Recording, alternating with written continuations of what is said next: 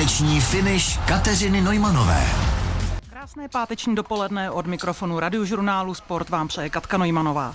Vysíláme od Lipenské přehrady, kde až do neděle probíhá 11. ročník Čes Lipno Sport Festivalu a protože dnes a zítra je program akce hodně o cyklistice, nemohla jsem si přát lepšího hosta než olympijského vítěze a mistra světa na horských kolech Jaroslava Kulhavého. Jardo, ahoj, vítej na Lipně. Dobré dopoledne. Uh, Jardo, si na Lipně poprvé, přece jenom ty pocházíš z Ústí nad Orlicí a když jsme spolu včera mluvili, tak si jel na jich Čech z Olomouce. Tak uh, jsem tady po několikátý, ale je pravda, že asi naposledy jsem tady byl, uh, tuším, po olympijských hrách, to znamená 10 let přesně zpátky. Myslíš po Riu? Po Londýně, po Londýně. Po Londýně.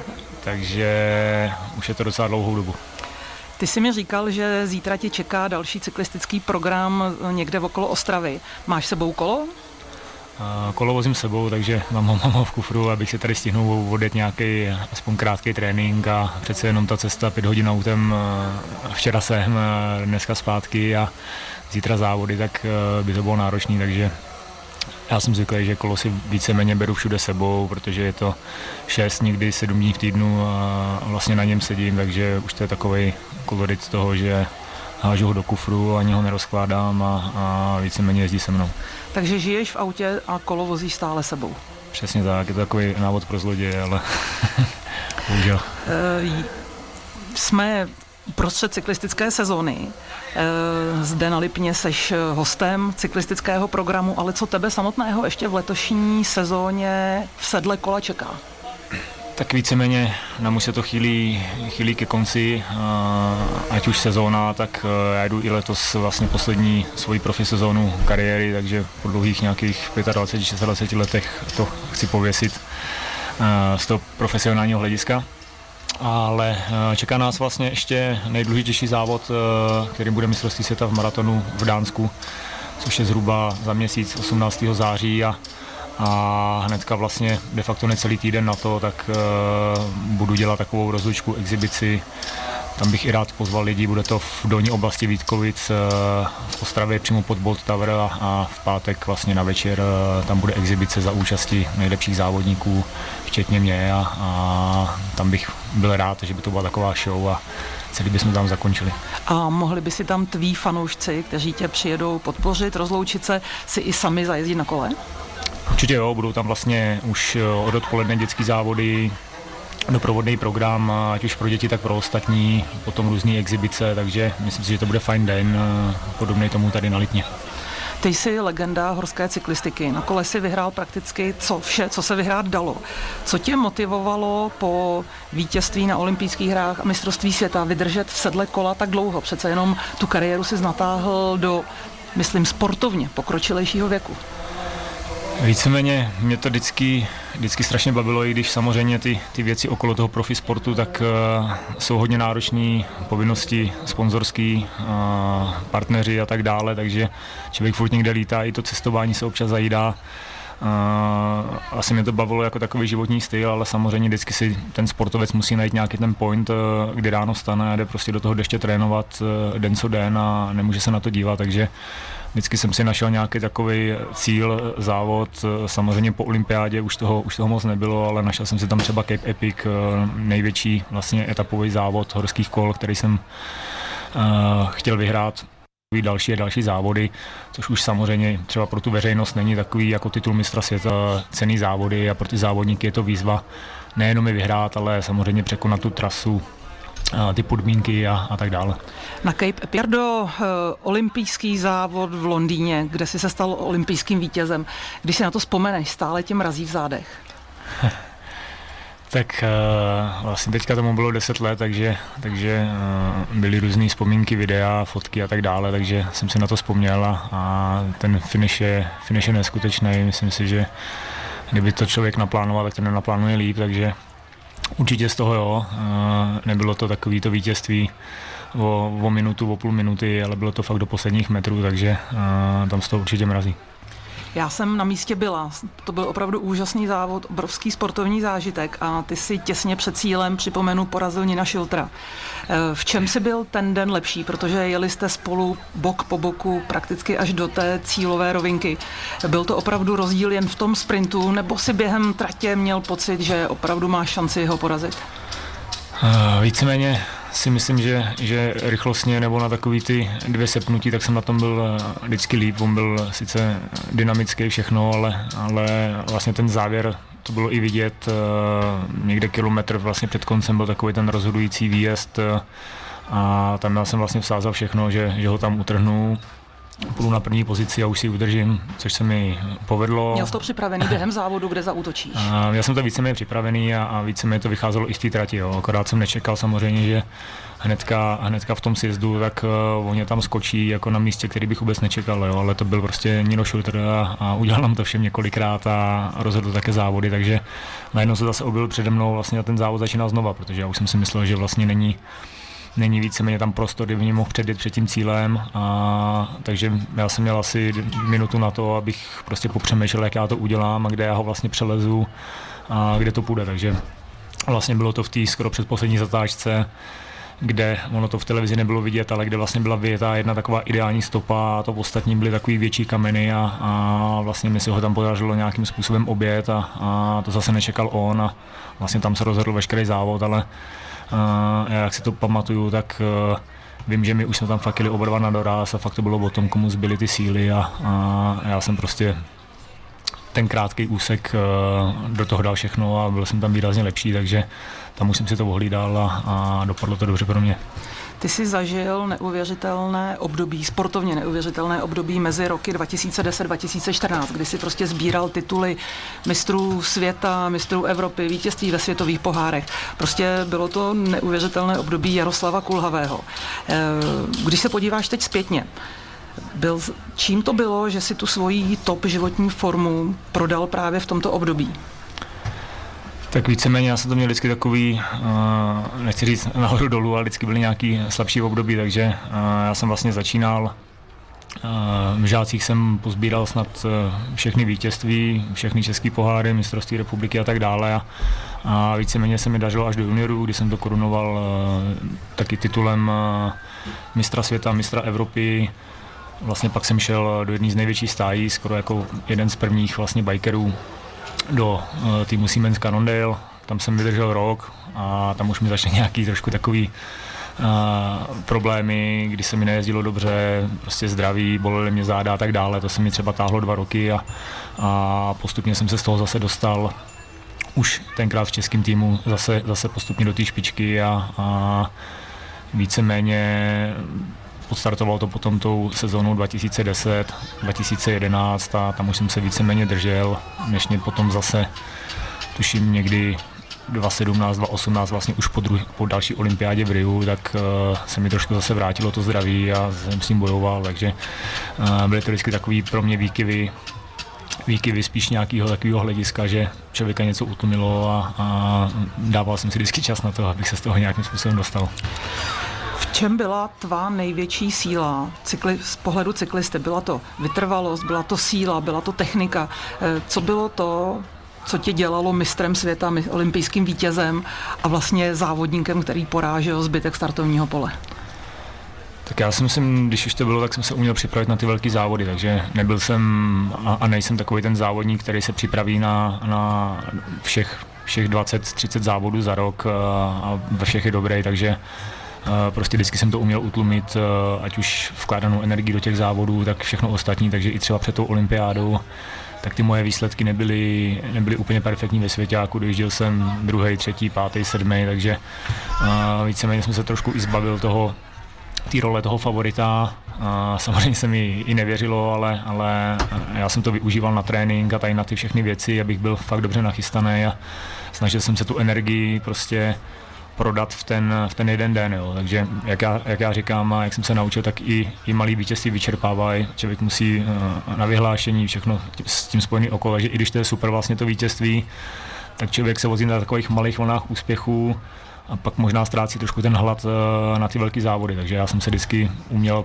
připravit na ty akce, na které jsem chtěl a uměl jsem do toho dát možná, možná trochu víc než ostatní, kteří to měli nějakým způsobem jako takový sezónní cíl, být furt dobrý, být furt uh, vlastně na úrovni a, a já jsem tam měl možná trošku ty výkyvy, ale o to silnější jsem vždycky byl v těch důležitých momentech. Co u tebe převáželo? Byl to talent, který ti byl dán od Pána Boha?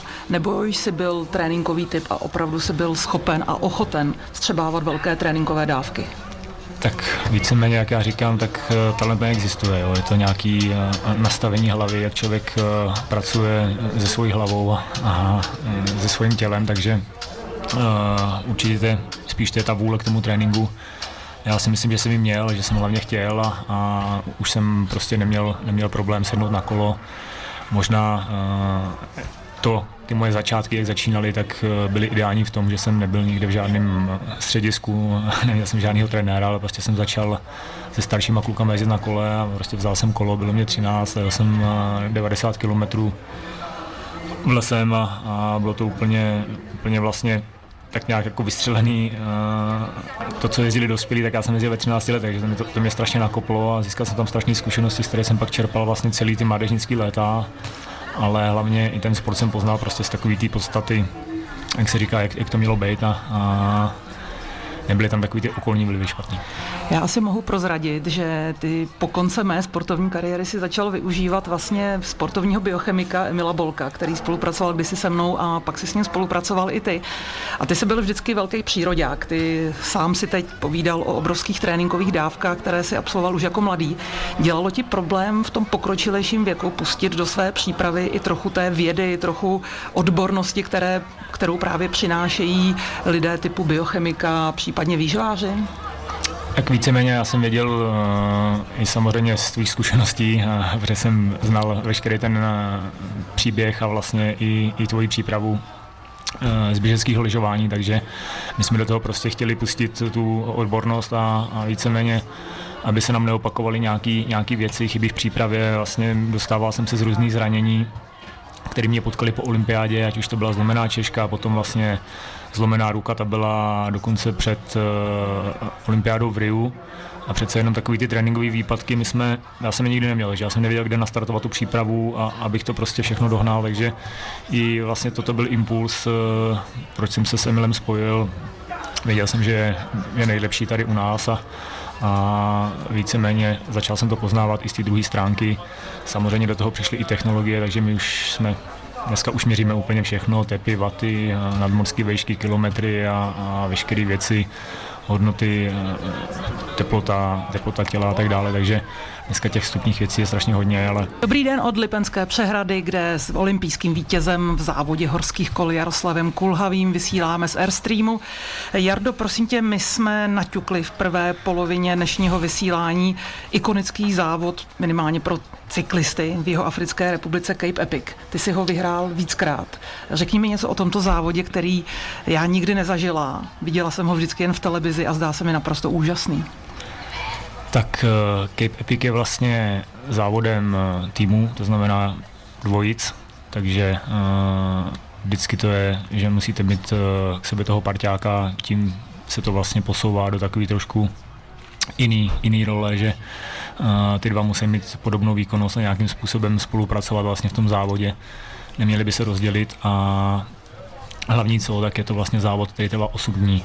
Uh, jede každý se, den? Každý den se jede, vlastně není tam ani den volna a víceméně jede se to v okolí Kapského města, kde to je teda krásný. Uh, je tam spousta vinic a de facto jede se to přes všechny vinařství, což jsou víceméně soukromé cesty, takže je tam strašně těžký uh, se tam za normálních okolností dostat nebo jakkoliv trénovat, takže ta trať se vždycky zveřejňuje uh, lehce, lehce dopředu a nikdo nemá žádný GPS data, takže až před těma závodama vlastně uh, my víme jenom třeba profil, uh, profil převýšení a tak dále a, a tu trať, tak ta je známá fakt jenom tuším uh, pár dní, pár dní před tím samotným závodem, aby tam nikdo netrénoval.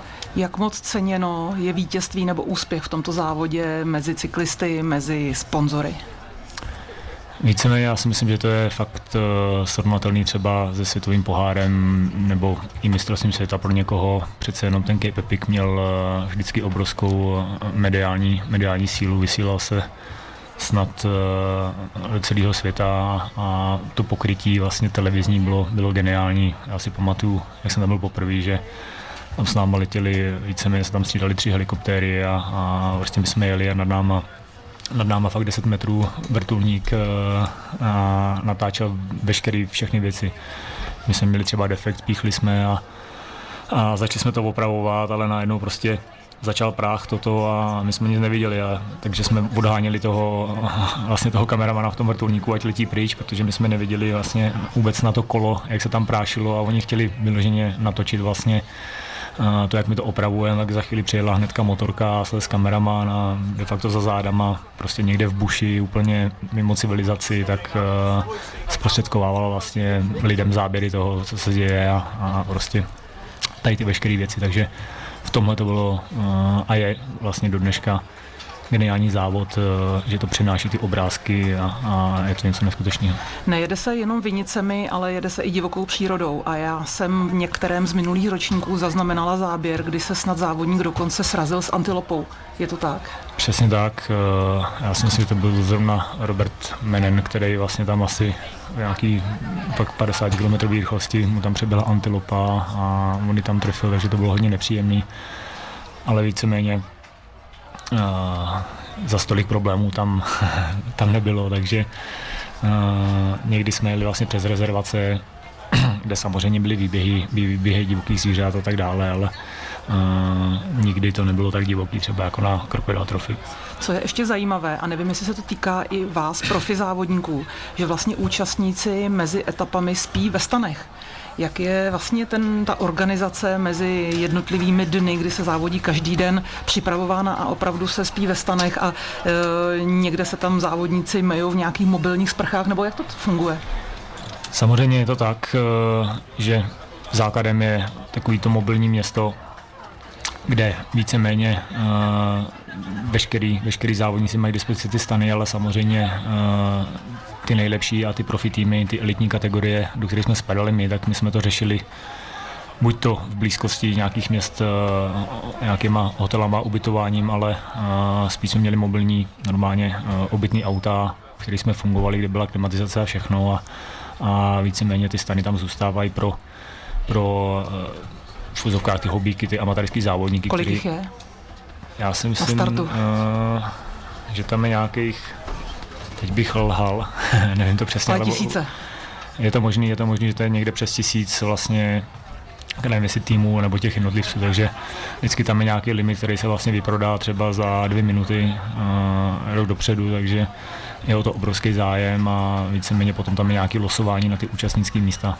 Jardo, ty jsi zažil v rámci horské cyklistiky velmi zajímavé období, co se týká vývoje kol. E, proměnila se kola, na kterých si závodil. Zkus pojmenovat ty zásadní milníky, který ty si prožil. A jak si vlastně musel třeba zareagovat i s technikou, co to přineslo nového do tvého závodění, protože ta kola opravdu prodělala velký posun. Tak víceméně bych to rozdělil asi na takové dvě věci a jednou byly materiály, kdy vlastně my jsme začínali na hliníku a, a dneska už je vesměs všechno karbonový, takže v těch materiálech eh, tam se udělalo asi nejvíc a potom samozřejmě ty další věci, takže pro mě nejpodstatnější eh, vlastně eh, celoodpružený kolo, potom jsme začali vlastně na kotoučových brzdách, když byly takový ty klasický uh, Včka, takže kotoučové brzdy a Víceméně potom další posun si myslím, že 29 kola, takže zvětšil se vlastně průměr a, a to, to vlastně taky uh, napomohlo určitě, určitě hodně věcem, poslalo to dopředu vlastně ty kola a potom to jsou další a další věci, teleskopické sedlovky vlastně, že si, že si na tom horském kole tu sedlovku dáte níž, skrze lepší ovládatelnost ve sjezdech. Dneska už máme elektronické řazení víceméně na všech kolech, kdy už tam není klasický to lanko, lanko bovden a prostě všechno jde přes Bluetooth a, a další a další věci a samozřejmě ty kola se strašně odlehčily, zvětšily se šířky plášťů, aby to bylo víceméně pohodlnější, líp ovládatelné to kolo. Zase, zase ta váha tam hraje strašnou roli, jo. takže díky těm materiálům a všemu tomuhle dokola, tak to kolo se strašně zrychlilo, člověk do toho šlápne, už to fakt jde dopředu a má to, má to dělat přesně to, co má, takže když si člověk leze na to kolo, kterým třeba začínal fakt před těma 20 lety, tak je to, tak je to obrovský rozdíl. Když z principu samozřejmě to kolo funguje skoro pořád stejně. Takže všechny ty změny byly k lepšímu. Nebylo něco, co by si řekl, Ježíš Maria, já bych radši jezdil na tom starým a tuto novinku nechci, nebo se prostě neuchytla. Víceméně i toto se stává, jo, že, že vlastně uh, člověk dostane, dostane něco nového, jazyk je na to starší a, a třeba nějakou dobu to může fungovat hůř. Uh, já jsem byl vždycky v pozici, kdy i tyhle novinky vlastně jsme testovali v těch týmech a, a vlastně spolupracovali s tím výrobcem nebo s tím vývojovým týmem a říkali, co na tom je za ty mouchy, než to pustili víceméně do světa, než si to mohli koupit eh, běžní lidi, takže a, vždycky jsme k tomu nějakým způsobem, eh, vlastně o toho jsou i ty týmy, aby tady ty věci řešili a prostě dávali zpětnou vazbu, takže Vím, že několik věcí nebylo úplně ideálních a vždycky se nějakým způsobem upravili, ale jako celek se to všechno posouvá dopředu a myslím si, že žádný, žádný jako milníky nebo něco, co by bylo špatně a používalo se, tak se to nestalo. Umíš si kromě běžného defektu kolo opravit?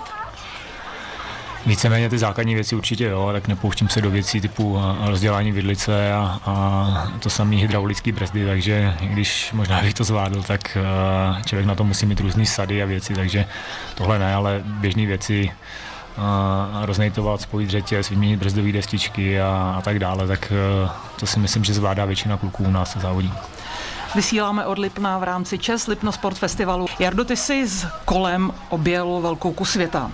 Kdyby si neměl finanční a časový limit, kam by si se rád vrátil zajezdit si na kole, případně kam bys pozval nadšené cyklisty, kteří rádi tráví svůj čas v sedle kola?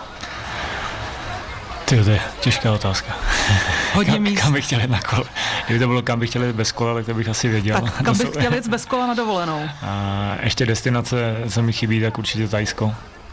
Tam jsem se dlouhou dobu vždycky chystal na takový ty krátký dovolený mimo sezóní, vlastně mezi sezónama, ale nevyšlo mi to, takže, takže tam a, a víceméně na kole, možná Jižní Amerika nebo, nebo někde půjdu Himalaj. Teď jsme poblíž Lipenské přehrady, kde se také hodně jezdí na kole a dnes se tady sejdou děti, které se zúčastní cyklistické akce Mini Lipno. Kdyby za tebou přišel rodič, určitě občas chodí nadšeného mladého cyklisty a řekl by, já chci, aby můj syn, moje dcera závodili. Co bys jim doporučil, kdy začít trénovat, jaké kolo si pořídit, kde vidíš základ dobrého vztahu k cyklistice? Já si myslím, že to je strašně široký a, a dneska, dneska už je to fakt i v těch eh, dětských kategoriích takový více, víceméně strašně profi uh, oproti, oproti zbytku světa. Takže a je to potřeba? Není, není, není. My jsme v tomhle jako specialisti, bych řekl Češi, že, že vlastně máme, máme profíky 13, 14, 15 letý a, a potom vlastně, když se přechází do té dospělosti, tak víceméně už to mají znechucený nebo jsou přetížení a ten úspěch tam nejde. Takže já bych určitě, ať to kolo hlavně baví a ať k tomu jsou další sporty a, a víceméně tady tím se to pojme a není tam, není tam kam spěchat. Přece jenom potom to je o, o tom těžkém tréninku, o těch objemech a, a to už je fakt někde na přelomu třeba 16-17 let, kdy člověk do toho začne šlapat a, a víceméně potom, potom už to je pořád stejný, pořád monotónní. Takže všeobecná sportovní příprava v dětském věku a začít pořádně jezdit na kole a polikat objemy, na to je ještě času dost. Za, za mě určitě osvojit si techniku, ale, ale jinak ty tréninky jako speciální, ty rozvojové později. Ty jsi tady ťukl techniku. My tady dnes s dětmi na Lipně budeme dělat různé dovednostní soutěže. Současný svět horských kol, kdy člověk vidí vaše tratě, je opravdu hodně o technice. Tam jsou skoky, skály, kameny, e, něco úplně jiného, než si pamatuju z dob začátku horské cyklistiky já. Ta technika je určitě nedílnou součástí výkonu. Určitě jo, já si myslím, že se to strašně podceňovalo a, a poprvé vlastně ty uh, ženské kategorie ukázaly, že když tam přijela Jolanda, Jolanda Neff, olympijská vlastně vítězka poslední, tak jim tam nadělila strašný párník z kopce, když, když to třeba zmoklo jelo se na bátě, tak to bylo ještě větší. Jo. Takže zjistili, že vlastně menší úsilí se naučit tu techniku, než vlastně výkonnostně ujet, ujet třeba v tom kopci, takže uh, ten sport se v tomhle strašně posunul i samozřejmě díky těm kolům, o kterých jsme se bavili v tom předchozím vstupu, takže ty tajtě jsou čím dál těžší, jsou tam umělé skoky a, a všechny tady ty věci, ale a já si myslím, že už to k tomu patří a, a už se na to zvykají a ty mladé generace s tím vůbec, vůbec problém nemají, takže když fakt ty děcka i ty mladí začínají i na těch dráhách, které jsou vlastně tady na Lipně, které jsou perfektní, tak tam se naučí ty základy a, a potom s tím samozřejmě rostou a jsem na to zvyklý. Jardo, máme posledních pár sekund našeho povídání. Eh, ty se budeš letos na podzim s cyklistikou profesionální loučit. Zkus ještě jednou pozvat tvé fanoušky, protože ty jsi ikona horské cyklistiky a myslím si, že dlouho Česká republika nebude mít takového závodníka jako si ty. Kdy a kde se budou moci s tebou přijet rozloučit, kde tě uvidí? Takže bude to pátek 23. Eh, září a bude to v dolní oblasti Vítkovic v Ostravě, přímo pod Bolt Tower, kde proběhne vlastně exibice eh, nejlepších našich bikerů, včetně mě, a kde bych se rád rozloučil, bude tam velká show, doprovodný program, takže všechny zvu. Jardo, moc krát děkuji, že jsi s námi strávil čas a ještě strávíš čas dnešního dne v rámci Čes Lipno Sport Festivalu na Lipně. Všechny cyklisty zveme na dětskou část programu a díky a přeju ti ještě hodně úspěchů do posledních závodů letošní sezóny a vlastně i tvé kariéry. Taky děkuji za pozvání.